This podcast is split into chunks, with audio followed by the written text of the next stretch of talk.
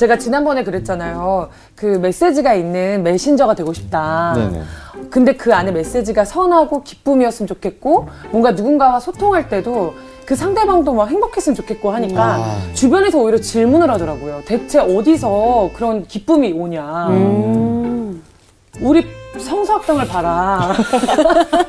아니, 어, 저는 착한 일을 계속 하고 싶어서 뭔가 계속 하다 보면 자꾸 나를 드러내게 되는 것 같아요. 맞아요. 그런데 그게 아니라 하나님을 바라보면서 가면 하는 일이 이렇게 선으로 가는 느낌, 저절로 가는 느낌? 그런 느낌이 받는 것 같아서 어, 또 모범생 또 우리 연희애 씨는 또 일주일 동안 또 그런 경험 없으세요?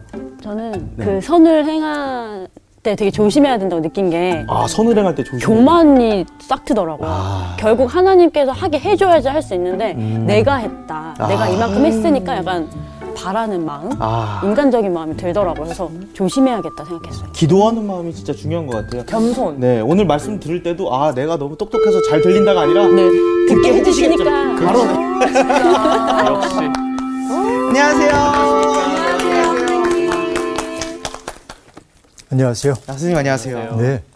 뭐 재밌는 얘기들 하고 있었나 봐요. 아, 저기 나를 드러내는 거에 대한 거에 대해서 좀 경계하는 그런 대화를 좀 가졌었습니다. 음. 예, 또, 교만하지 말고 겸손하자. 맞습니다. 그런. 또 오늘 수업을 들을 때도 아 너무 집착해서 제가 머릿속에 집어넣을 생각 하지 말고 자연스럽게 들어오면 네. 아, 우리 힘으로 안 되니까 네. 머릿속으로 뭐 네. 하나 막, 맞겠죠. 사실은 이제 메신저로 보냄을 받은 사람이 아, 자기를 보내신 분의 메시지를 제대로 전하지 않는 데 문제죠. 네. 이게. 그러니까 보내신 분의 메시지를 정확하게 전달을 해야 하는데 그 말을 전하면서도 메신저는 자기를 도드라지게 할 수도 있어요. 그렇죠. 사람들이 메시지의 원뿌리인 하나님을 바라보지 않고 그 메시지를 전하는 사람인 메신저를 바라보면서 추종하는 그런 경우가 많이 있습니다.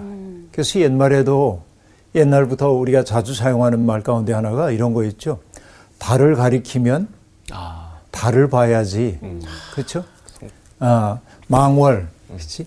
달을 바라봐야 돼. 근데 우리는 뭘 쳐다보냐면 달을 가리키는 손가락을 바라봐요. 그러니까 메신저의 역할은 손가락입니다. 그렇죠. 그러니까 메신저도 중요해요. 엉뚱한 데 가리키면 안 되잖아요. 네. 그러니까 메신저는 정말 최선을 다해서 자기에게 메시지를 주고 있는 분의 뜻을 받아들여야 하고 그리고 그 뜻을 전하되 내가 드러나지 않도록. 그런데 메시지를 담는 그릇이 마치 자기가 메시지인 것처럼 어. 그렇게 행할 때 사람들은 그 사람을 바라보게 되죠. 음. 네, 그래서 정말 메시지 전하는 사람들이 중요해요. 선생님은 많이 안 어려우세요? 이렇게 메, 메시지를 전하실 때 드러날까봐 이렇게. 음, 경계를 하죠. 사람들이 예를 들어서 뭐 사람들이 어 뭐 목사님 이렇게 얘기하면은 네. 그렇지 내가 그 정도 대접받을 만하지 이런 생각이 나한테 행여라도 들어온다면 난 망한 거예요. 그, 그 망한 거예요.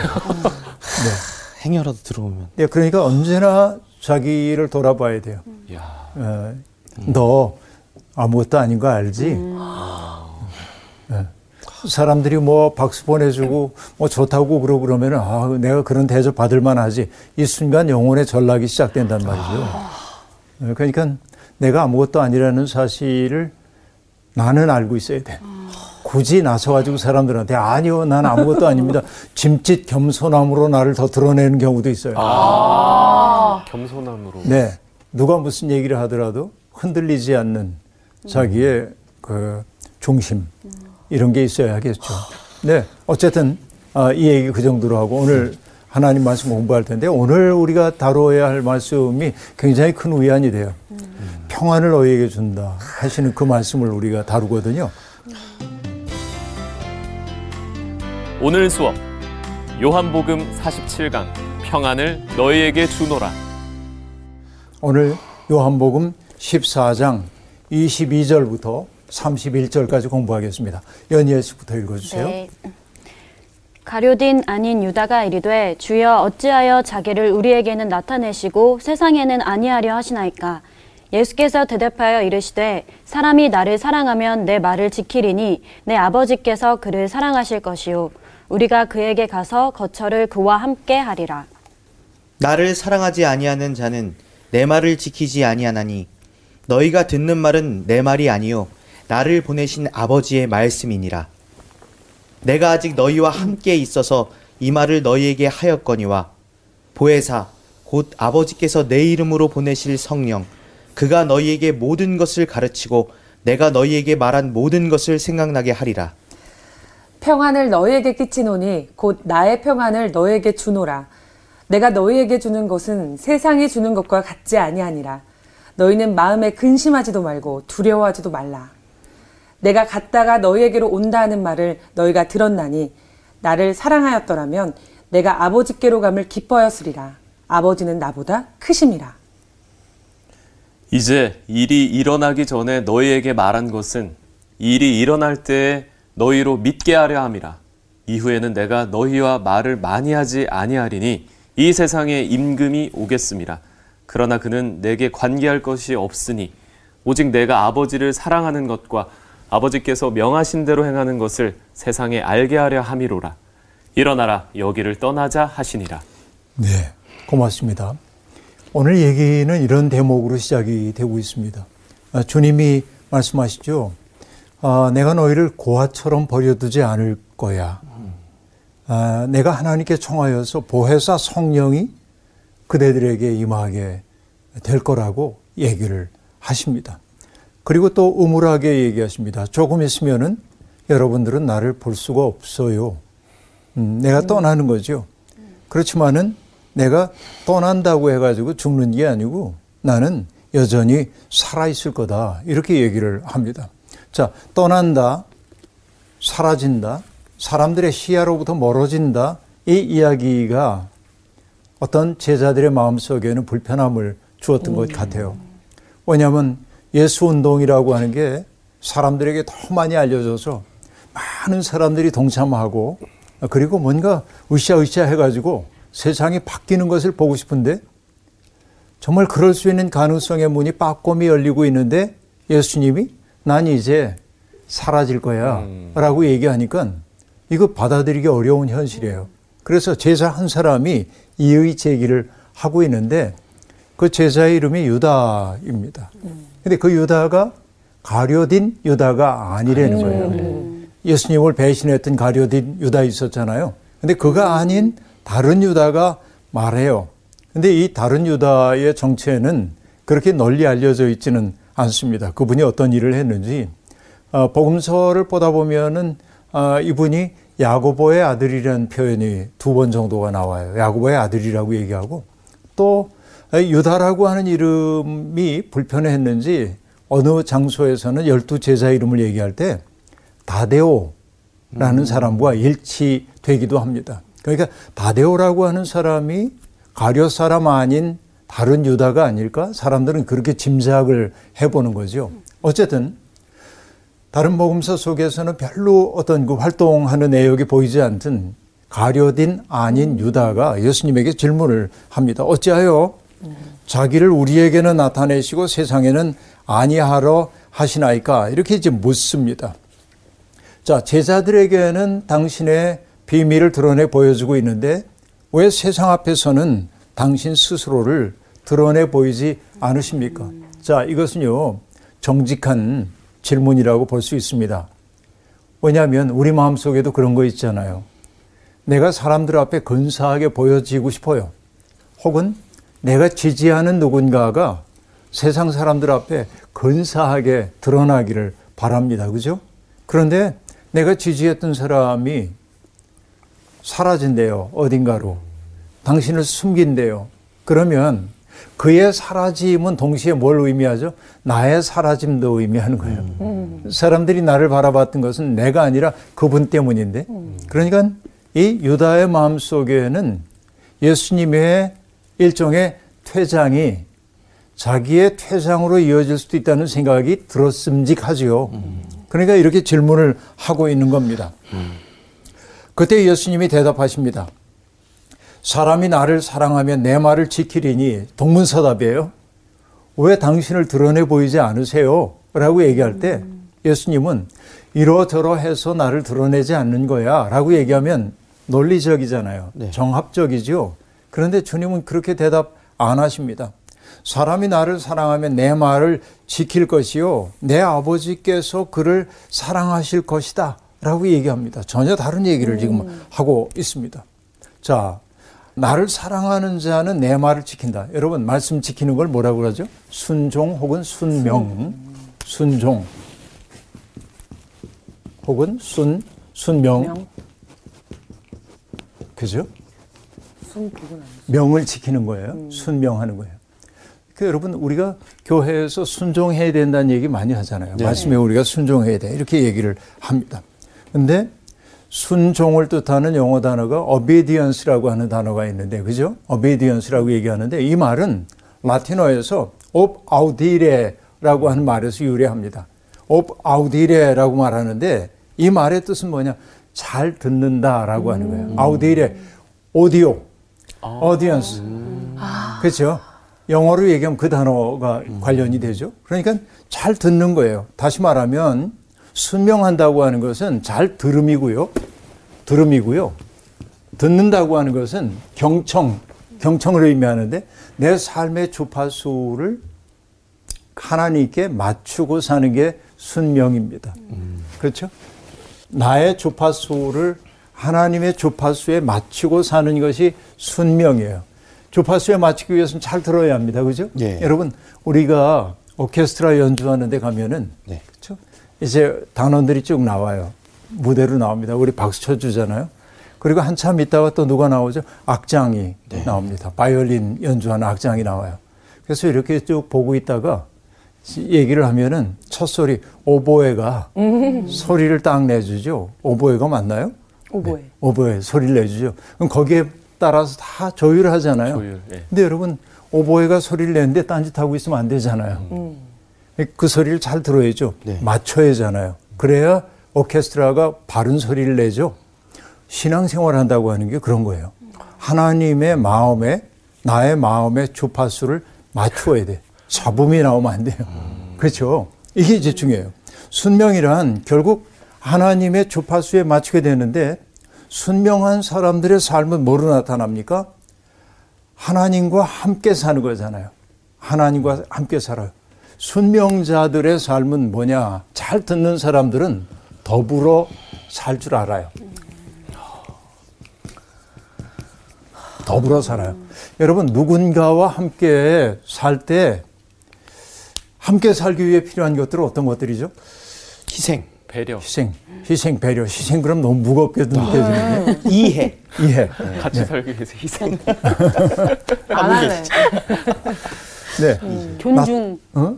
존중해. 어, 그렇지. 배려, 존중. 배려, 이해, 존중, 예. 관용 이런 관용, 것들이죠. 포용. 그러니까 더불어 산다고 하는 것은 뭘 배우는 거냐? 존중하는 걸 배우는 거고 이해하는 걸 배우는 거고 이제 그런 거예요.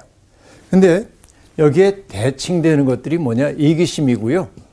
냉담함 같은 것들이에요. 냉담, 시기, 질투. 이런 것들이 더불어 살지 못하게 만들죠. 근데 가만히 보니까 얘기를 하다 보니까 더불어 살지 못하는 까닭이 어디에 있어요? 들을 생각이 없기 때문에. 그 사람이 하는 말도 경청하지 않을 뿐만 아니라 여러분 살다 보면 말로 하지 않는 표현들이 제법 많이 있습니다. 표정으로 할 수도 있고, 그렇죠. 그냥 아무것도 안 해도 뭔가를 표현하고 있잖아요. 근데 그걸 잘 들어야 되거든요, 우리들이. 그렇죠? 네. 그러니까 정말 더불어 산다고 하는 것은 이런 것이고 이기심과 미움과 냉담함을 극복하는 사람이라야 누군가와 함께 살 수 있어요. 이해하고 존중할 수 있는 것이죠. 그래서 순종 혹은 순명의 반대말은 뭘까요? 반대말. 불순종. 불순종. 반항. 네, 반항. 너무 순종. 정직하게. 여기에서 다 얘기를 했어요. 결국 뭐냐? 불평. 불평, 불만. 불 평하는 거예요. 아, 하나님이 왜 나한테 이러셔? 왜 이러시는 거지?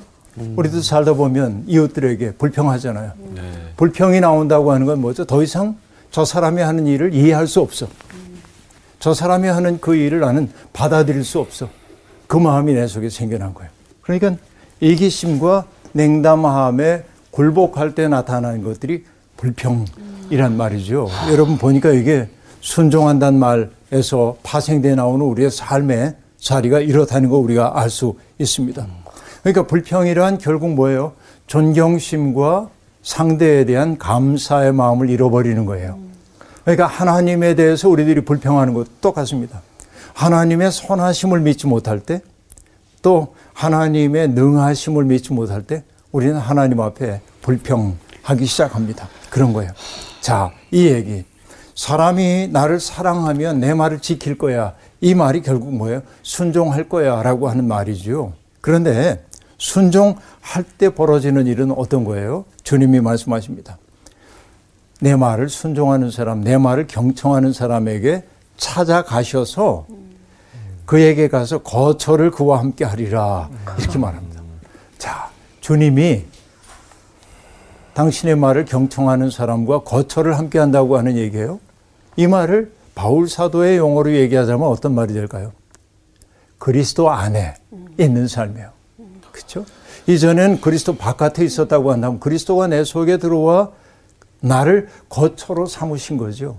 그래서 우리가 하나님 앞에 기도할 때도 주님 이 불충한 종을 당신의 거처로 삼아 주십시오.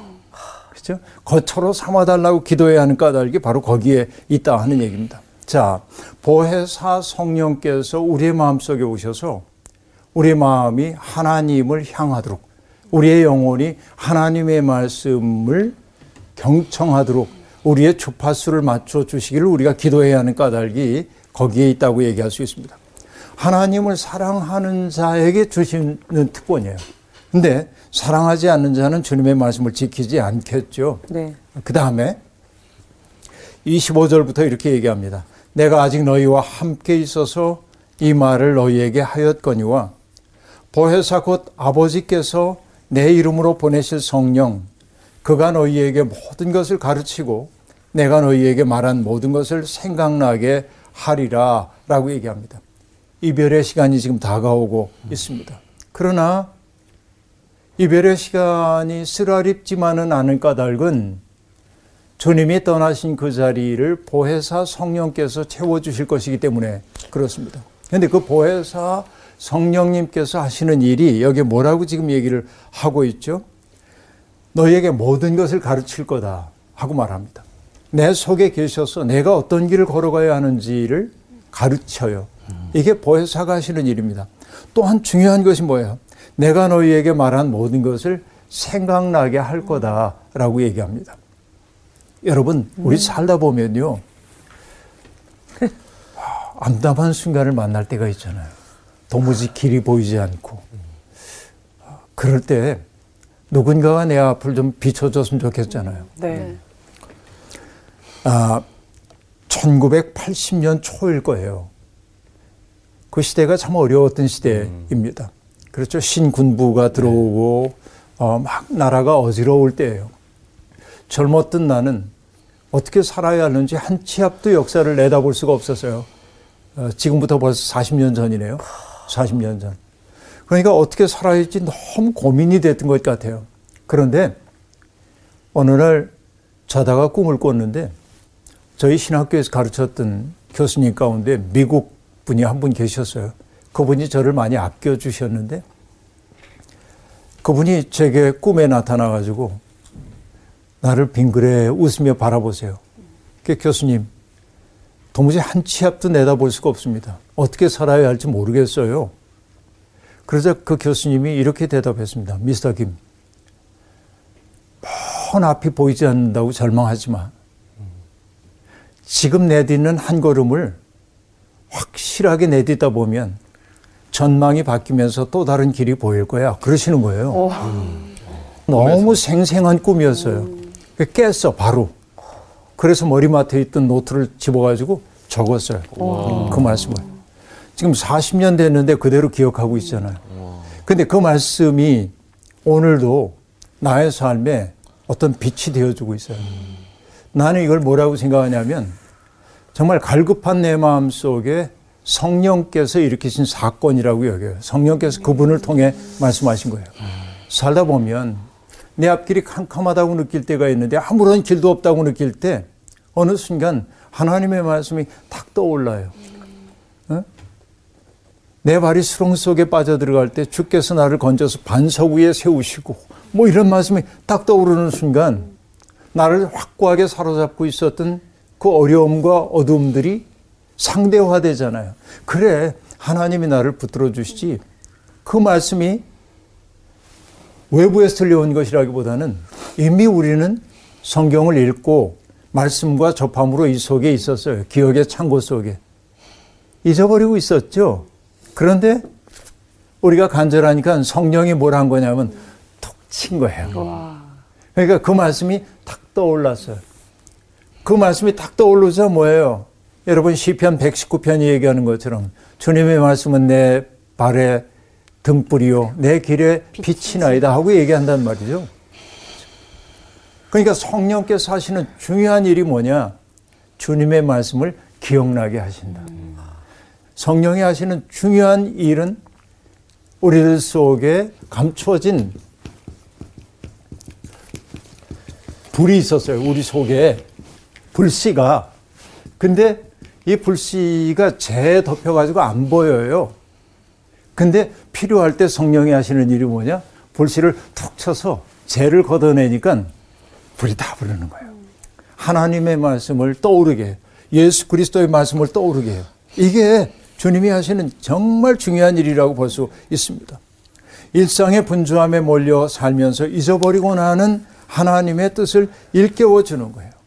그러니까 이때가 바로 뭐냐면 내 속에 감춰진 불씨가 되살아난 그때 내 속에 신령한 싹이 돋아나는 때란 말이죠. 우리가 새로운 삶을 살게 만들어요. 구상 선생님은 시인인데요. 이렇게 말합니다.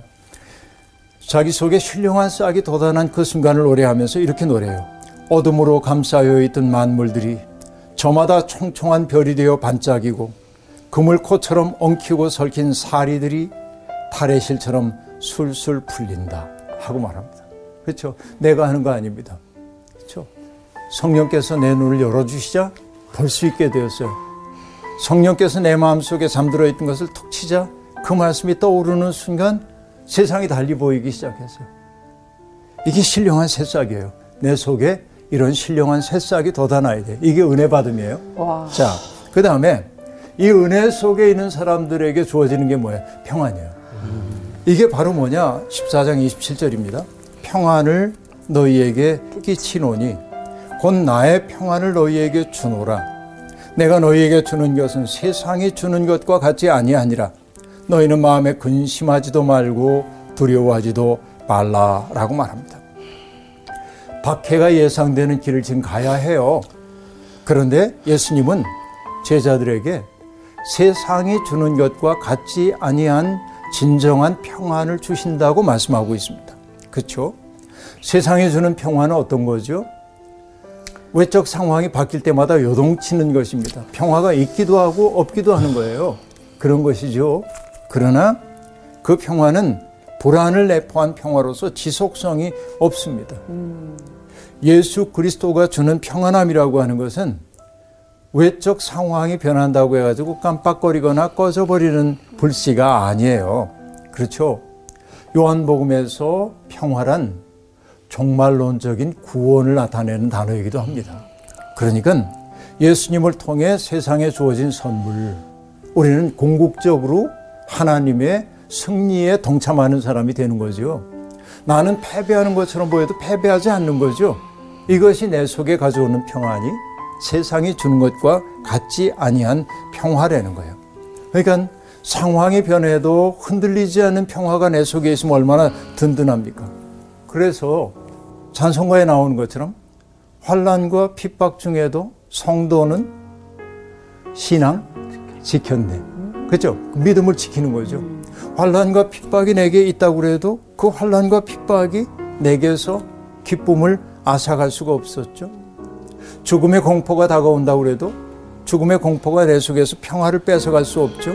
그러니까 결국 이 평화는 그리스도 안에서 하나님과 더불어 누리는 평화라고 얘기할 수 있습니다.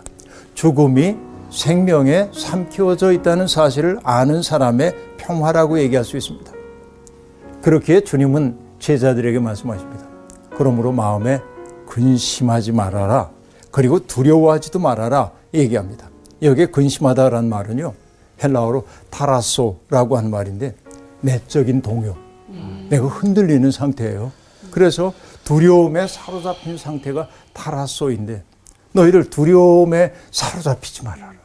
응? 그 다음에 두려워하지도 말라. 나엘리아오라고 하는 이 말은 겁에 질리다, 용기를 잃다 그런 말입니다.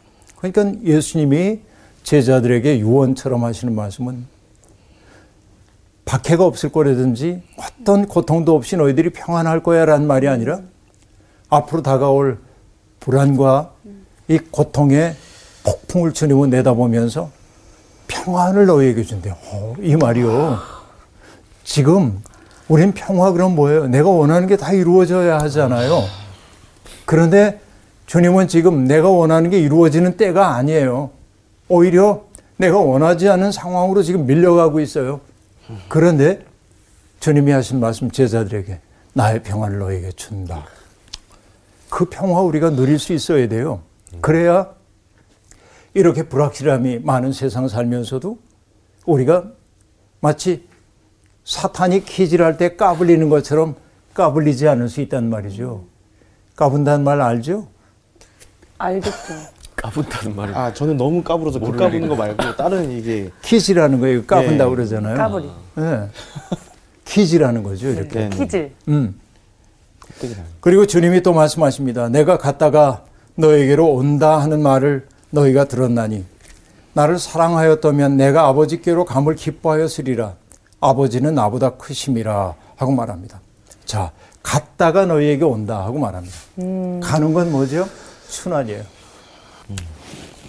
돌아가면 순환의 현실을 얘기해요. 근데 다시 오시면 승리. 그렇죠? 네. 다시 오시면 승리를 얘기하는 거죠. 너희가 제대로 들었다고 한다면 내가 아버지께로 가는 것을 너희가 기뻐했을 거다. 왜? 요한복음에서 처음부터 우리가 공부했습니다. 예수 그리스도가 영광이라고 말씀하셨던 것은 어떤 것이었죠? 세상 앞에 높임을 받는 게 아니라 보내신 분의 뜻을 완수하고 보내신 분에게로 돌아가서 보고하는 게 완성이고 영광이잖아요. 네. 그러니까 주님은 바로 그때가 됐다는 거예요. 그렇죠? 그런데 그 길이 평안을 통해 나 있는 길이 아니라 고난을 통해 나 있는 길이에요. 장벽처럼 느껴져요. 근데 주님은 이걸 알고 계세요. 이걸 뚫고 나가야 여기에 당도할 수 있다는 사실을. 지금 제자들은 지금 어디에 막혀 있냐면 여기에 막히는 거예요. 우리도 그렇습니다. 신앙생활 하다 보면 주님이 이걸 없애주셨으면 참 좋겠어요. 이거를. 근데 주님은 뭐라고 말씀하시냐면 이거 없애준다고 안 하고 너희가 이걸 뚫고 가야 돼. 이렇게 말씀하실 때가 더 많아요. 그죠? 여기에 신앙생활의 신비가 있습니다. 그래서 히브리서도 말합니다. 히브리서 12장 2절 이렇게 말하죠. 믿음의 주요 또 온전하게 하시는 이인 예수를 바라보자. 그는 그 앞에 있는 기쁨을 위하여 십자가를 참으사 부끄러움을 개의치 아니하시더니 하나님 보좌 우편에 앉으셨느니라. 십자가를 참으시고 십자가에 치를 당하는 그것을 부끄럽게만 여기지 않았어. 하나님의 뜻이 당신을 통하여 이루어지기를 바랬어요. 이게 어떤 것이죠? 하나님의 뜻이 내게 이루어지는 게 뭐예요? 수동이죠. 마치 예수님의 어머니 마리아가 가브리엘 천사의 전원을 들었을 때 주의 계집종이 오니 주의 뜻대로 이루어지기를 바랍니다. 라고 말했던 것처럼 수동. 내게 그 일이 벌어지게 되는 거예요. 나중에 요한복음 21장에 우리가 보겠습니다만은 디베리아 바닷가에서 예수님이 제자들과 식탁을 나누신 후에 베드로에게 하신 말씀도 젊어서는 내가 가고 싶은 곳으로 갔는데 이제는 내가 가기를 원하지 않은 곳으로 갈 거야. 라고 말합니다. 이 수동입니다. 내가 원하는 거 아니에요.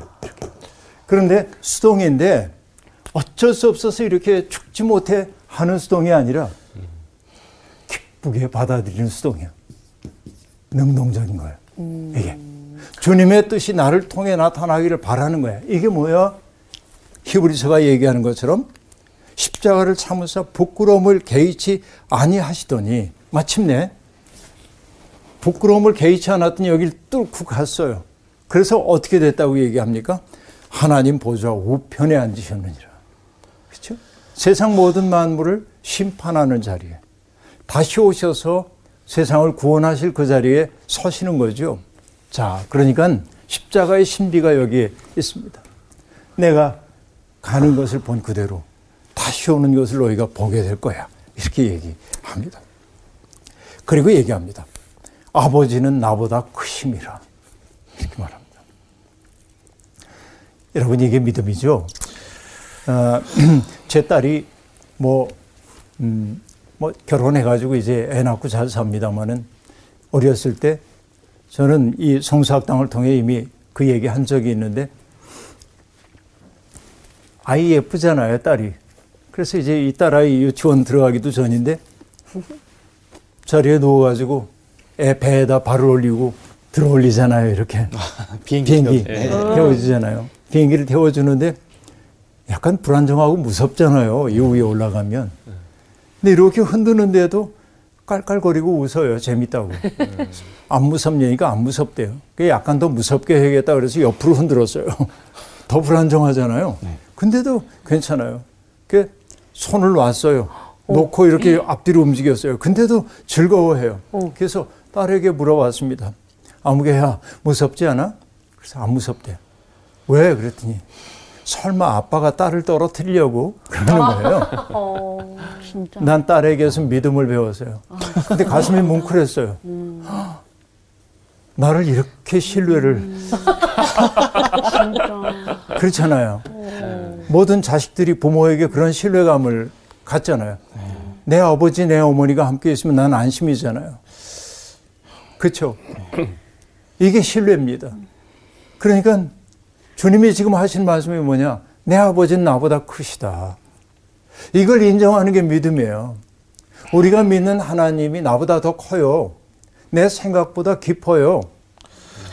그쵸. 이 하나님의 은혜 속에 속에 가는 거예요. 거기에 나를 맡겨요. 신뢰라고 하는 건 맡김이라고 전에도 얘기했었죠. 네. 맡겨요. 맡기고 나면 뭐가 내 속에 옵니까? 자유로움입니다. 내가 나를 어떻게 할 수 없지만 그분이 나보다 나를 더 잘하시는 주님이 나보다 크신 주님이 나보다 나를 더 사랑하시는 주님이 내 삶을 선한 길로 인도할 거야. 당장은 왜 이렇게 가시밭길로 날 인도하세요? 왜 이렇게 고통으로 나를 인도하세요? 그러는지 몰라도 우리가 알 수 있는 것은 뭡니까? 사망의 음침한 골짜기를 거닐지라도 해받을 것을 두려워하지 않을 것은 뭐예요? 주께서 나와 함께 하심이라. 이게 예수 그리스도가 보여주는 거예요. 그렇죠. 아버지는 나보다 크심이라. 이렇게 얘기합니다. 이제 일이 일어나기 전에 너희에게 말한 것은 일이 일어날 때 너희로 믿게 하려 함이라. 자, 굳이 말 안 해도 되는 거 내가 얘기하고 있는 까닭은 내 말이 너희들 속에 들어가가지고 아직은 깨달음이 되지 못할 텐데 어느 때가 되면 그 말씀이 아, 깨달아지는 날이 올 거라는 거예요. 그러니까 여러분, 이게 신뢰하는 사람들 사이에 벌어지는 일입니다. 내가 하는 말을 원구 씨가 지금 이해 못할 수도 있어요. 네. 근데 이렇게 말하는 까닭이 뭐냐? 인생의 어떤 때를 만나면 언젠가. 그 들었던 말씀이 깨달아져요. 어, 그래서 내 삶 앞을 비추는 빛이 되기도 하는 거예요. 주님은 그래서 제자들이 말귀를 못 알아듣는다고 못난 놈, 그게 안 그래. 많이 들었던 많이 말. 들어보는 그죠? 정말 그 주님의 사랑은 그런 데 있습니다. 우리의 연약함까지 아셔요. 우리가 여전히 귀가 어두운 자라는 것도 아셔요. 그러나 때가 오면 그 속에 내장되어 있던 말씀이 깨달아지는 때가 오고 그의 삶의 변화가 올 것임을 주님도 신뢰해 주고 계신 거죠. 하, 이 사랑이 얼마나 깊은지 저는 그 어, 예수님이 우리의 구세주이지만은 스승으로서의 주님의 모습도 배워요. 아, 나도 이렇게 사람들을 이렇게 대할 수 있으면 얼마나 좋을까? 그 생각이에요. 자, 그리고 말씀하십니다. 이후에는 내가 너희와 말을 많이 하지 아니하리니 이 세상에 임금이 오겠음이라 하고 말합니다. 말이 오히려 소통과 이해를 가로막을 때도 있거든요. 그래서 때때로 많은 설명을 하기보다는 툭 던지든 말을 던져놓고 그 말이 그들 속에 들어가서 그 말씀이 직접 말하도록 해야 할 때가 많습니다. 자, 우리가 자식들 키우는데요. 애들 야단칠 때도 있잖아요. 그러면 안 된다고. 근데 그 선생님들이 하신 말씀이 있습니다. 길게 말하지 말라는 거예요. 한 소리 또 하고 그러지 말고 아, 짧고 분명하게 야단을 치고 명확하게. 끝내래요. 너 알아들었어? 못 알아들었지? 너 난 말이야. 그리고 또 얘기하고 그럼 애는 아, 이게 찔리냐고요. 우리 뭐냐면 얘가 설복 당할 때까지 계속 뭔가를 하고 싶어요. 근데 애도 자존심이 있거든요. 그러니까 야단을 치면은 자기가 잘못한 거 알아도 금방 항복하기 싫어요. 그럼 툭 던져놓고 설복시키려고 그러지 말고 그냥 둬. 그럼 스스로 생각해요, 아이들이. 주님도 그 얘기예요, 지금. 내가 너희와 말을 많이 하지 아니하리니 이 세상의 임금이 오겠습니다. 자, 그이 세상의 임금은 뭐예요? 세상의 통치자. 사탄의 시간이 시작이 되는 거예요. 하나님의 뜻을 가로막으려고 하는 사탄의 시간이 시작되는 거예요. 그러나 그는 내게 관계할 거 없다. 다시 얘기하면 뭐예요? 그는 나의 자유를 빼앗아갈 수가 없어. 그가 내 마음을 뒤흔들어 놓을 수 없어. 그가 나의 입장을 바꿔놓을 수가 없어. 사탄의 시간이 온다 해도 그렇다는 거예요. 오직 내가 아버지를 사랑하는 것과 아버지께서 명하신 대로 행하는 것을 세상이 알게 하려 함이로다. 내가 그 일을 겪는 까닭은 어디에 있는가? 무력해서 굴복하기 때문이 아니라 하나님의 뜻에 내가 순명하고 있다는 사실을 입증해 보이기 위함이다. 라고 얘기합니다. 그리고 주님이 말씀하십니다. 일어나라, 여기를 떠나자 하시니라 하고 말합니다. 자, 일어나다 라고 하는 것은 부활이에요. 그렇죠? 두려워하는 마음, 주저하는 마음, 그 속에 그래서 물러가고 싶어 하는 그 마음이 있는데 두려움을 떨치고 소명을 향해 용감하게 나아가자. 네? 아까 얘기한 대로 여기 벽이 있는데 이 벽 앞에서 울지 말고 벽 앞에서 돌아서지 말고 뭐 하자고요? 벽을 뚫고 가자. 일어나 가자라고 말하는 겁니다. 영광만이 예비되어 있는 길로 가는 게 아니라 순환처럼 보이고 손해처럼 보여도 그게 하나님이 기뻐하시는 일이라면 그 일을 감당하기 위해 뒤에서 나를 붙잡고 있는 유혹을 떨쳐버리고 앞을 향해 가자. 믿음이란 바로 그런 결단인 것이죠. 우리의 믿음이 그렇게 깊어져서 순명하는 삶. 그래서 불평하며 그 길 가는 게 아니라 감사함으로 그 길을 가는 우리가 되었으면 좋겠습니다. 오늘 수업 마칠게요. 고맙습니다.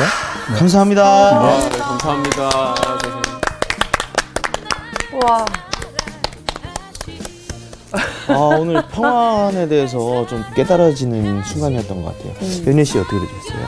저도 아까 그 목사님 그 자녀분이 그 비행기 아, 놀이할 네. 때 설마 아빠가 날 떨어뜨리겠어? 이 말을 했다고 했잖아요. 그러니까 그게 하나님께 제가 가져야 될 믿음이라는 생각이 들었어요. 설마 하나님이 나한테 안 좋은 걸 주셨겠어? 약간 이런 마음 있잖아요. 맞아요. 응. 하나님이 나한테 안 좋은 걸 줄 리가 없는데, 그러니까 나를 의심했을 때 이게 잘못됐다고 생각한 것이 내 생각이지 하나님은 결국 가장 좋은 것을 주시는 분이다라는 거를 또 다시 오늘 기억하고 새겨야 될 것 같아요. 네, 오늘 그럼 마지막 멘트는 어 제가 이제 여러분 평안에 대해서 좀 많이 알게 되셨습니까? 참 평안에 대해서 알게 되셨습니까? 네. 주님께서 말씀하셨습니다. 이러면 같이 평안을 내게 주노라 이렇게 하고 네, 좋습니다. 네. 여러분 어, 참 평안에 대해서 알게 되셨나요? 주님께서는 말씀하셨습니다. 평안을 내게 주노라.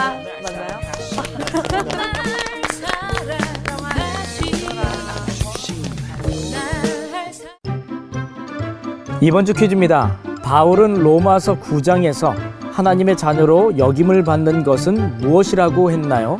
1번 육신의 자녀, 2번 약속의 자녀, 3번 요셉의 자녀.